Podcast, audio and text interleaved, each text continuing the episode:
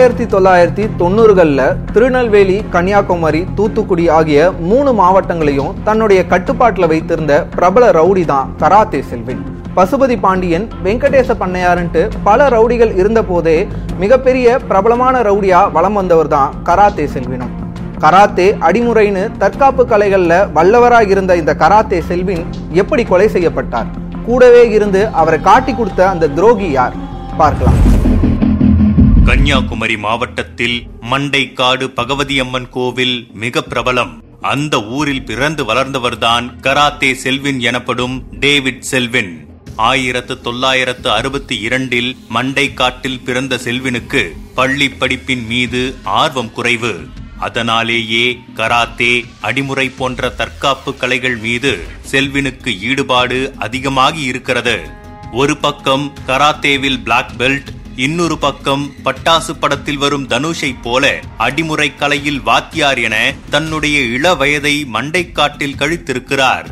அதன் பின்னர்தான் பிழைப்பு தேடி செல்வினின் குடும்பம் திருநெல்வேலிக்கு குடிபெயர்ந்திருக்கிறது. அதன் பிறகு திருநெல்வேலி, பெருமாள்புரம், தாமஸ் தெருதான் செல்வினின் அடையாளமாக மாறியிருக்கிறது. எழுத்து கூட்டி படிக்கும் அளவுக்குத்தான் கல்வி அறிவு, அதனால் உடலில் பலம் இருக்கிறது, மூட்டை தூக்கி பிழைத்துக் கொள்ளலாம் என பெரிய தேவர் என்பவரின் மண்டியில் மூட்டை தூக்கும் வேலைக்கு சேர்ந்திருக்கிறார் கராத்தே செல்வின்.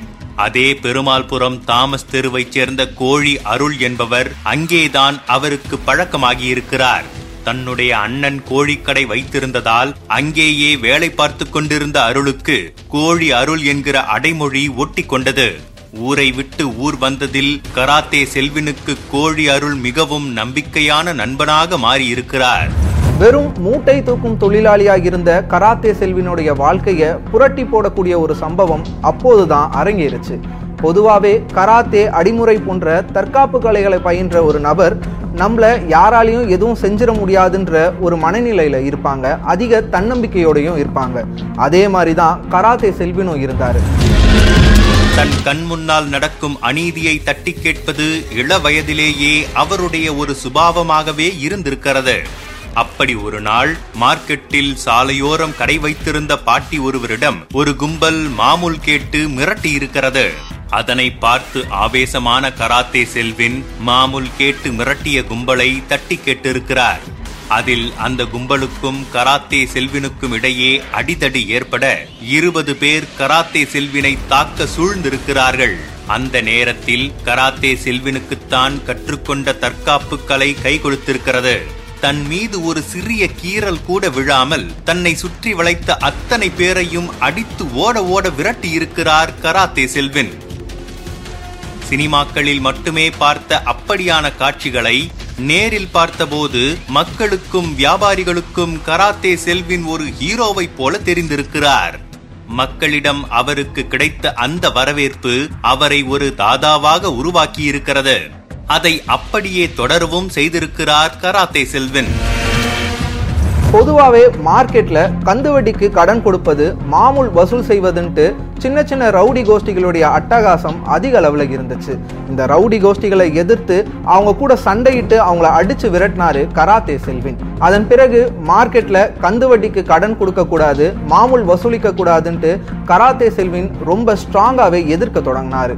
அது கூடவே அவருடைய செல்வாக்கும் வளர தொடங்குச்சு. அதற்கென ஒரு தனி கூட்டத்தையும் உருவாக்கி இருக்கிறார் கராத்தே செல்வின். தினமும் உடற்பயிற்சி செய்யும் வழக்கம் கொண்ட கராத்தே செல்வின் அதற்காக சிறிய உடற்பயிற்சி கூடம் ஒன்றையும் உருவாக்கி இருக்கிறார். ஏற்கனவே கராத்தே செல்வின் மீது அந்த ஏரியா இளைஞர்களுக்கு ஒரு ஹீரோயிசமான ஈர்ப்பு இருக்கவே அந்த இளைஞர்களில் சிலர் கராத்தே செல்வினுடன் சேர்ந்து உடற்பயிற்சி கூடத்தில் கூட்டாளிகளாகி இருக்கின்றனர். கராத்தே செல்வினுக்கு ஒரு பிரச்சனை என்றால் அவரது கூட்டாளிகள் எல்லோரும் களத்தில் இறங்கி சண்டை செய்வது, தன்னுடைய கூட்டாளிகளுக்கு பிரச்சனை என்றால் கராத்தே செல்வின் தட்டி கேட்பது என அவருக்கென ஒரு தனி சாம்ராஜ்யத்தை உருவாக்க தொடங்கி இருக்கிறார். அதே மாதிரி தான் வேலை பார்த்த மண்டியிலும் தன்னுடன் வேலை பார்க்கும் நபர்களுக்கு ஏற்படும் பிரச்சனைகளை தட்டி கேட்க தொடங்கி இருக்கிறார் கராத்தே செல்வின். இதனால் மண்டியின் முதலாளி பெரிய தேவருக்கும் கராத்தே செல்வினுக்கும் இடையே பிரச்சனை ஏற்பட தொடங்கி இருக்கிறது. ஒரு குறிப்பிட்ட சமுதாயத்தை மட்டும்தான் இப்படி நசுக்குகிறார்கள் என்ற எண்ணம் கராத்தே செல்வினுக்கு ஏற்படவே அதுவே பிற்காலத்தில் இரண்டு சமுதாயங்களுக்கு இடையேயான பகையாக மாறியது என சொல்கிறார்கள். கராத்தே செல்வின் வேலை செஞ்சுட்டு வந்த பெரிய தேவருடைய மண்டிக்கு திருநாவுக்கரசுன்ற ஒரு ஆட்டோ ஓட்டுநர் அடிக்கடி வந்துட்டு போறது வழக்கமாக இருந்துச்சு. திருநாவுக்கரசும் பெரிய தேவரும் ஒரே சமூகத்தை சார்ந்தவங்க. இதனால கராத்தே செல்வினுடைய வளர்ச்சி திருநாவுக்கரசுக்கு பிடிக்கல. அதனால பெரிய தேவர்கிட்ட, உங்க மண்டியில வேலை செய்யற பையன் எவ்வளவு பெருசா வளர்ந்துட்டான் பாருங்க, அவன் தான் பெரிய ரவுடின்னு ஊரே சொல்லுதுன்ட்டு பெரிய தேவருக்கும் கராத்தே செல்வினுக்கும் நடுவுல ஒரு வெறுப்பு நெருப்ப பத்த வச்சாரு திருநாவுக்கரசு. ஏற்கனவே பெரிய தேவருக்கு கராத்தே செல்வின் மேல ஒரு வெறுப்பு இருந்துச்சு. அதனால உடனே கராத்தே செல்வினை வேலையை விட்டு நிறுத்திட்டாரு பெரிய தேவர். தன் வேலை பறிபோகவும் பிழைப்பு கெட்டு போகவும் காரணமாக இருந்த திருநாவுக்கரசு மீதும் பெரிய தேவர் மீதும் கராத்தே செல்வினுக்கு பகை ஏற்பட்டிருக்கிறது. அந்த பகை கொலையில் போய் முடிந்திருக்கிறது. ஒரு நாள் திருநாவுக்கரசும் பெரிய தேவரும் கொல்லப்படுகிறார்கள்.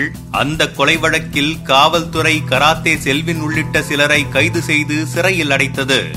அதுதான் கராத்தே செல்வினின் முதல் சிறை வாழ்க்கை. மீண்டும் வெளியே வந்த அவருக்கு சிறை தண்டனை, காவல்துறை மீதான பயமும் அச்சமும் துளியும் இல்லாமல் போகிறது. அவரது சமூகத்தை சேர்ந்தவர்களே அவரை வளர்த்து விடவும் செய்கிறார்கள். பணத்திற்கோ பொருளுக்கோ பிரச்சனை இல்லாமல் போக ஊரில் நடக்கும் பிரச்சனைகளுக்கு எல்லாம் கட்ட பஞ்சாயத்து செய்ய தொடங்கியிருக்கிறார். செல்வினால் கொலை செய்யப்பட்ட திருநாவுக்கரசுவின் தாய்மாமா கட்டத்துரைக்கும் இடையே பகை உருவாகிறது. தன்னுடைய அக்காள் மகனை கொலை செய்த கராத்தே செல்வினை எப்படியாவது போட்டுத் தள்ள முடிவு செய்திருக்கிறார் கட்டத்துரை. இதில் கட்டத்துரையா கராத்தே செல்வினா என்ற போட்டி ஏற்படுகிறது. கராத்தே செல்வினின் ஆட்களை கட்டத்துரையின் ஆட்கள் கொலை செய்வதும், பழிக்கு பழியாக கட்டத்துரையின் ஆட்களை கராத்தே செல்வினின் ஆட்கள் கொலை செய்வது என பகை முற்றியது. கள்ளச்சாராய வியாபாரம், போதைப் பொருள் விற்பவர்கள்ட்டு எல்லாரையுமே தட்டி கேட்க தொடங்கினாரு கராத்தே செல்வின். அதன் பிறகு கொஞ்சம் கொஞ்சமா திருநெல்வேலிக்கே கராத்தே செல்வின் தான் பெரிய டான்ன்ற ஒரு பின்பம் உருவாக தொடங்குச்சு.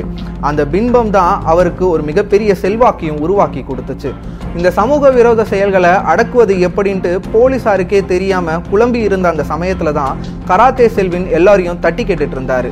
அதனால கராத்தே செல்வினை போலீஸாரே வளரவும் விட்டாங்க. இந்த வளர்ச்சி கொஞ்சம் கொஞ்சமா திருநெல்வேலி, கன்னியாகுமரி, தூத்துக்குடின்ட்டு மூணு மாவட்டங்களையும் கராத்தே செல்வினுடைய கட்டுப்பாட்டுக்குள்ள கொண்டு வந்துச்சு. இந்த செல்வாக்கு கராத்தே செல்வினுக்கு அரசியல் கதவுகளையும் திறந்து விட்டுச்சு. ஆயிரத்தி தொள்ளாயிரத்தி எண்பத்தி ஒன்பதுல நான்குநேரி சட்டமன்றத்துல சில ஆயிரம் வாக்குகள் பெற்று தோற்று போனாரு கராத்தே செல்வின். பெரும்பாலும் அரசு அதிகாரத்திற்கு நெருக்கமாக இருப்பவர்கள்தான் அப்போது கள்ளச்சாராயம் காய்ச்சுவது, போதைப் பொருட்கள் விற்பனை செய்வது போன்ற சமூக விரோத செயல்களில் ஈடுபட்டு வந்தனர். கராத்தே செல்வினின் செயல்பாடுகளினால் கள்ளச்சாராய வியாபாரம் கெட்டு போகவே அதனால் நஷ்டமடைந்தவர்கள் மேலிடத்திற்கு புகார் அனுப்புகிறார்கள். தனக்கு வரும் வருமானத்திற்கு முட்டுக்கட்டை போடும் கராத்தே செல்வின் மீது எரிச்சல் ஏற்படவே அவர் மீது தீவிரவாத தடுப்பு சட்டமான தடா சட்டத்தின் கீழ் வழக்கு பதிவு செய்து சிறையில் அடைத்தது அப்போது ஆட்சியில் இருந்த அரசு. நான்கு ஆண்டுகள் சிறை வாழ்க்கையில் இருந்து ஆயிரத்து தொள்ளாயிரத்து தொன்னூற்று ஆறாம் ஆண்டு வெளியே வந்தவர் சின்ன சின்ன கட்ட பஞ்சாயத்து சம்பவங்களில் ஈடுபட்டு வந்தார். தன்னுடைய எதிர்கோஷ்டியினரை சமாளிப்பதற்கு தனக்கு ஒரு அதிகாரம் வேண்டுமென நினைத்த செல்வின் காமராஜர் ஆதித்தனார் கழகம் என்ற புதிய கட்சியை தொடங்கினார். அதன் மூலம் நிறைய கூட்டங்களை நடத்தினார். அவருடைய ஆதரவாளர் அதிகரிக்க தொடங்கினார்கள். அரசியல் கூட்டங்களில் அவரது பேச்சை கேட்க கூட்டம் கூடியது. இது தமிழ்நாட்டில் இரண்டு முக்கியமான கட்சிகளுக்கு அதிருப்தியை ஏற்படுத்தியது. கட்டத்துரைக்கும் கராத்தே செல்வினுக்கும் இடையே அடிதடி சண்டைகள் அதிகரிச்சுக்கிட்டே போச்சு. ஆனா இதை எதையுமே கண்டுகொள்ளாம விட்டுச்சு அந்த சமயத்துல ஆட்சியில இருந்த கட்சி. ஒரு கட்டத்துல கட்டத்துரைக்கும் கராத்தே செல்வினுக்கும் இடையே இருந்த பகை உச்சத்துக்கு போய் கட்டத்துரை கராத்தே செல்வினை இரண்டு முறை கொலை முயற்சி செஞ்சாரு. அந்த கொலை முயற்சியில இருந்து இரண்டு முறையும் கராத்தே செல்வின் தப்பிச்சிட்டாரு. ஆனா கராத்தே செல்வினுக்கு எதிராக இருந்த எல்லோருமே ஒன்னு திரண்டு ஒரு கூட்டத்தை கூட்டினாங்க. அந்த கூட்டத்துல கராத்தே செல்வினுடைய தலையை யார் வெட்டுறாங்களோ அவங்களுக்கு இருபத்தி அஞ்சு கோடி வந்து சன்மானமா வழங்கப்படும் அந்த கூட்டத்துல முடிவெடுத்தாங்க. அந்த செய்தி உளவுத்துறையோட காதுகளுக்கு போச்சு. கராத்தே செல்வினுக்கு வேண்டப்பட்ட அதிகாரிகள் கராத்தே செல்வினை எச்சரித்தாங்க. ஆனா கராத்தே செல்வின் தனியாளா நானே எல்லாத்தையும் பார்த்துப்பேன், எனக்கு யாரை கண்டும் பயம் இல்லைன்ட்டு தைரியமா நின்றாரு. கராத்தே செல்வினின் உயிருக்கு ஏதாவது நேர்ந்தால் தென் மாவட்டங்களில் பெரும் கலவரம் வெடிக்கும் என உளவுத்துறை மீண்டும் எச்சரித்தது. சட்டம் ஒழுங்கு பிரச்சனை ஏற்படும் என முன்னெச்சரிக்கையாக அவரை கைது செய்து சிறையில் அடைத்தது காவல்துறை. கராத்தே செல்வின் சிறையிலிருந்து வெளியே வந்தால் கொலை செய்ய வேண்டுமென திட்டம் தீட்டினார் கட்டத்துரை. அதற்காக கராத்தே செல்வினின் கூட்டாளிகளில் ஒருவரான இசக்கி என்பவரை தங்களுடைய கட்டுப்பாட்டிற்குள் கொண்டு வந்து அவர் மூலமாக கராத்தே செல்வினின் நடவடிக்கைகளை கண்காணித்து வந்திருக்கிறார். அப்போதான் ஆயிரத்தி தொள்ளாயிரத்தி தொண்ணூத்தி ஏழாம் ஆண்டு மார்ச் இருபத்தி ஆறாம் தேதி கராத்தே செல்வினை பாளையங்கோட்டை சிறையில இருந்து கோர்ட்டுக்கு கூட்டிட்டு போனாங்க. இந்த தகவல் எப்படியோ கட்டத்துரைக்கு தெரிய வந்துருச்சு. இதுதான் கராத்தே செல்வினை கொலை செய்ய சரியான சந்தர்ப்பம்ட்டு அவர் முடிவு செஞ்சுட்டாரு. கராத்தே செல்வினை கொலை செய்ய அலுமினியம் ஆணிகள் கூடிய பயங்கரமான நாட்டு வெடிகுண்டை தயார் செஞ்சாங்க. சம்பவத்தன்று சிறையிலிருந்து தன்னுடைய வாகனத்தில் வெளியே வந்து ரயில்வே கிராசிங்கில் நின்றிருக்கிறது கராத்தே செல்வினின் கார். அங்கே மறைந்திருந்த கட்டத்துரை, ஸ்ரீவைகுண்டம், சுரேஷ், மட்டமாடசாமி, செல்லதுரை உள்ளிட்ட பதினெட்டு பேர் அலுமினிய வெடிகுண்டுகளை கராத்தே செல்வினின் கார் மீது வீசியுள்ளனர். கிட்டத்தட்ட பத்திற்கும் மேற்பட்ட குண்டுகள் வீசப்பட்டதில் கராத்தே செல்வினின் கார் நிலைகுலைந்து போயிருக்கிறது. அவருடன் காரில் இருந்த டேவிட், இருளப்பன் ஆகிய இருவரும் உயிரிழந்தனர். ஆனாலும் கராத்தே செல்வின் உயிரிழக்கவில்லை. உயிருக்கு போராடி கொண்டிருந்த அவரை கடப்பாறையால் மார்பில் குத்தி கொடூரமாக கொலை செய்திருக்கிறார் கட்டத்துரை. பல நாள் பகையை தீர்த்து கொண்ட கட்டத்துரை தலைமறைவானார். அதன் பின்னர் கட்டத்துரை நீதிமன்றத்தில் சரணடைந்து ஜெயில் தண்டனையை அனுபவிச்சுட்டு வந்தாரு. இதற்கு இடையில கராத்தே செல்வினை கொலை செஞ்ச கட்டத்துரையை நாங்க கொலை செஞ்சே தீர்வோன்ட்டு கராத்தே செல்வினுடைய சடலத்தின் மேல சபதம் எடுத்தாங்க கோழி அருளும் ராக்கெட் ராஜாவும். அதன் பிறகு கட்டத்துரை ஜெயில இருந்து விடுதலையானாரு. இரண்டாயிரத்தி ஒன்றாம் ஆண்டு கட்டத்துரை ஒரு போன் பூத்ல நின்று போன் பேசிக்கிட்டு இருந்தாரு. கராத்தே செல்வினை எப்படி கொலை செஞ்சாங்களோ அதே போல கோழி அருளும் ராக்கெட் ராஜாவும் சேர்ந்து அலுமினியம் ஆணிகள் கூடிய பயங்கரமான நாட்டு வெடிகுண்டை கட்டத்துரை மேல வீசி அவரை கொலை செஞ்சு பழி தீர்த்துக்கிட்டாங்க. தென் மாவட்டங்களுடைய டானா வலம் வந்த கராத்தே செல்வினுடைய வாழ்க்கை அங்கேயே முடிஞ்சிட்டாலும் கராத்தே செல்வினுடைய கூட்டாளியாக இருந்த ராக்கெட் ராஜா அதன் பிறகு பிரபல ரவுடியா உருவெடுத்தாரு.